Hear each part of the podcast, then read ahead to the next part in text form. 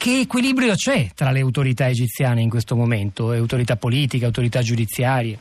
Mm, ma voglio dire, prima di tutto uh, ho presentato le mie condoglianze più sincere alla famiglia di Reggente, all'ambasciatore italiano, considerandolo un martire della libertà di espressione. Tutti gli intellettuali in Egitto, eh, gli italianisti in particolare, eh, non trovano convincenti le diverse storie che sono uscite o ufficialmente o ufficiosamente dalle autorità qui eh, egiziane.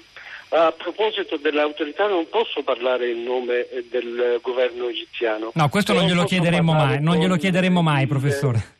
Il mondo culturale per dire la verità. C'è qualcuno che conosca la verità e questo qualcuno deve dire quello che eh, ne sa esattamente. Finora aspettiamo anche noi, insieme al popolo egiziano, alla famiglia dirigente, la verità su questo uh, fatto. Finora è inspiegabile perché anche non è in favore del governo o del sistema di Al-Sisi. È, è tutto da uh, chiarire. Eh, Mahmoud, approfittiamo della linea che funziona. Io vorrei chiederle una cosa. Il, il Luigi Manconi dice eh, dobbiamo eh, attenderci nei prossimi giorni una svolta radicale, un, di atte- un cambio di atteggiamento radicale da parte delle autorità egiziane, se no l'Italia deve prendere delle misure. È possibile, è auspicabile che qualcosa del genere accada nei prossimi giorni. In fondo non converrebbe all'Egitto eh, prendere una, una, una, posizione di questo tipo, favorevole alla verità e alla giustizia. Ma eh, la domanda è rivolta a me. Sì, a lei, a lei che forse ah. ne sa più di noi e può capire davvero se è possibile che l'Egitto cambi radicalmente atteggiamento.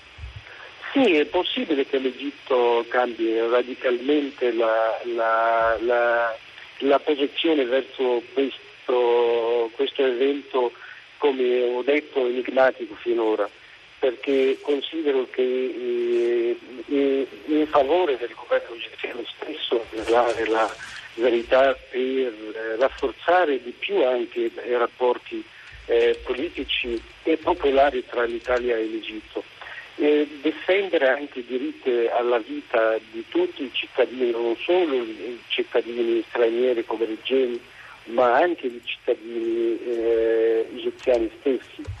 È una, uh, una situazione di principio, cioè una, una, una, cosa di principio, uh, conservare e mantenere il diritto alla vita di tutti quanti, siano egiziani che non egiziani. Allora eh, la, la posizione di partenza è quello di difendere il diritto ma anche di svelare la verità.